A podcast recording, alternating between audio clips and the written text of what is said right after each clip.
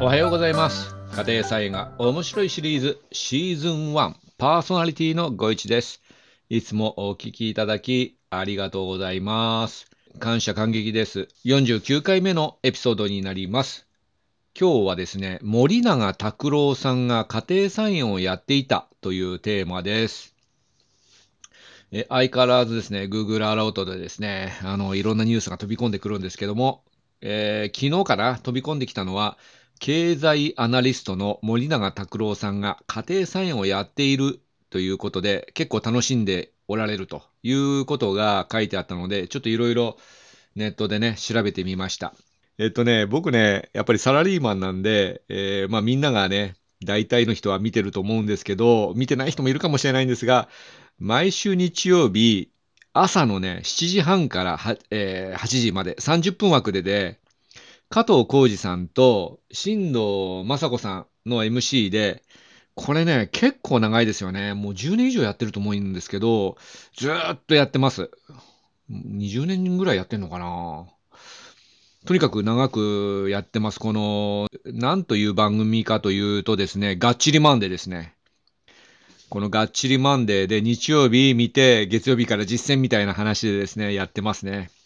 で、僕はね、まあもうサラリーマンやってるんですけど、えー毎週ね、録画で見てます。あの、ほとんどね、朝で起きて見ることはありません。で、なぜかというと、だいたい8時ぐらいまでね、結局寝ちゃってるんですよね。それで、まあそうは言ってもですね、あの、録画でね、楽しんでいるんですけど、結構ね、森永拓郎さんがしょっちゅうゲストでね、出演されていて、レギュラーじゃないんですけど、ほぼほぼレレギュラーみたいな感じで出てます。でね、彼の話はね、えーまああの喋る時間短いんですけど、結構面白くて、彼はね、え本職は独協大学の経済学部の教授だそうです。えーまあ、独協大学で勉強されてる方ね、あの森永拓郎さんのゼミとか、その授業とかですね、あるとね、なんか、どんな感じなのかなと思いますけど、楽しいかなと思いますが。でですね、このテレビの時は、教授の雰囲気というのは全く出てなくて、まあ、もともとそういう方なのか、あの、非常におっとりした感じで、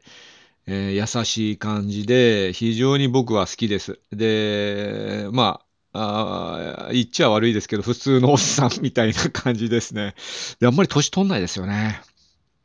でね、一時期ね、ライザップの CM とかにも出てて、あれと思って、確かにね、中年太りしてて、えーそれがね、急にね、なんか、お腹へ引っ込んでね、ライザップの CM に出てましたけども、いや、なかなかね、アグレッシブなね、おっちゃんかなと思って見てました。でですね、ググってみるとね、さすがですわ、あの教授なんで、書籍を出してました。マイクロ農業のすすめという本です。で、当然僕はね、今は知ったので、まだ読んでないんですけども、えっと、まあ、ちょっとね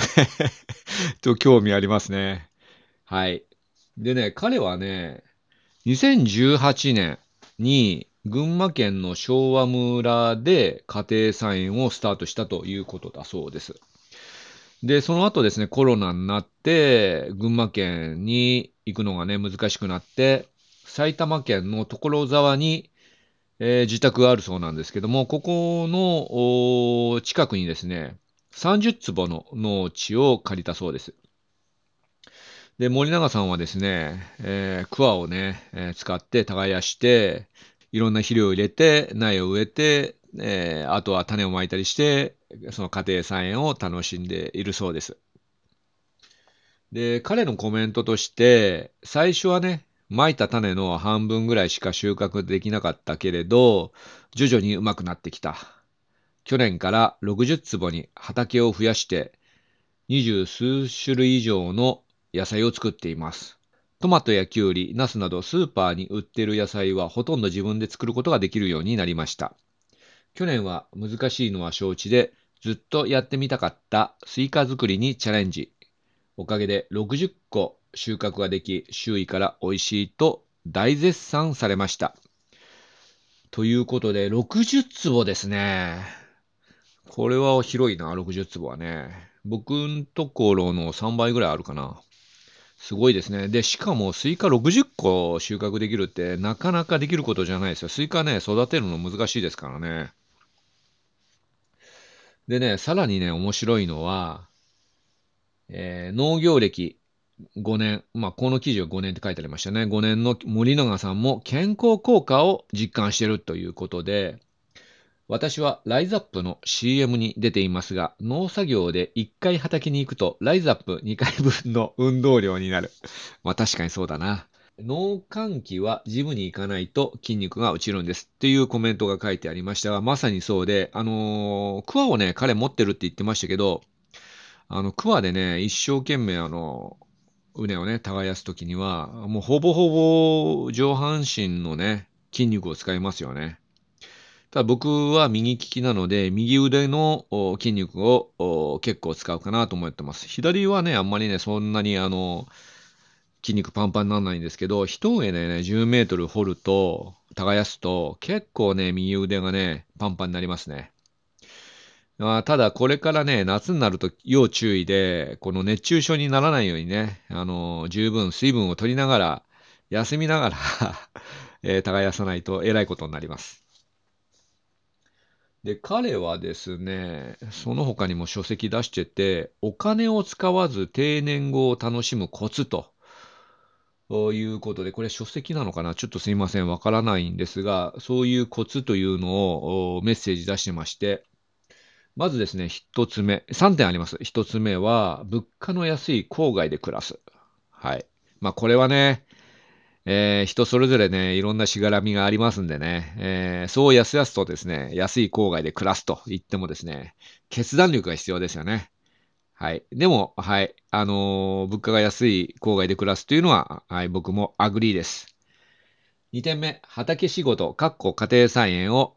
楽しむ。はい。出てきました。この家庭菜園でね、お金を使わずね、定年後にね、楽しめると思います。えー、3点目、運動はとても大事。体を動かす。まあ、これも基本中の基本ですよね。散歩とかね、えー、しながら、えー、あと畑仕事もしながら、えー、とにかくね、筋力を落としたらダメですよね。もう、あのまあ、定年後ということなので、もうその年になったら、あ筋力アップというか、筋力維持ですよね。一回落ちちゃうともう戻んないんで、ほとんど。なので、えー、できるだけ体を動かすというのは重要だと思います。ですね、今日の結論なんですけど、えー、まあいろんな記事を読んでですね、自分で思ったことなんですが、そう、テレビとかね、教授とかやってるんで、えー、かなり忙しいと思うんですけど、彼もですね、忙しい中、家庭菜園をやってると思います。でね、今回ね、まあ、あ短い間ですけども、確信しました。いろんなことをね、やっていても、家庭菜園はできるんだということですね。で、まあ、僕の場合はサラリーマンで、結局週末しか行かないんでできてますと。で、まあ、主婦の方だとか、まあ、あと自営業の方だとか、いろんな方がいらっしゃると思うんですけども、あのー、最初の一歩はね、プランターで十分だと思うんですよね。60坪は結構広いんですけど、それ、クワヒ1本ではね、結構難しいと思うんですが、まあ、いずれにせよですね、プランター1つでも2つでもできるんで、まずね、その人に合った形で家庭菜園をやればいいのかなと思います。で、一つですね、コツがあるとすればですね、やっぱりね、継続ですね。毎日か毎週でもこの定期的にルーチン化しといて野菜の世話をするということが僕はね、えー、長続きするコツかなと思います。はい、今日はこんな感じで終わりにしたいと思います。今日もお聴きいただきありがとうございました。森永拓郎さんが家庭菜園をやっていたというテーマでした。コメントをいただけましたら嬉しいです。このエピソードは毎朝5時に配信しています。あなたにとって素敵な一日となりますように、また次回お会いしましょう。ご一がお届けしました。それでは、さようなら。バイバーイ。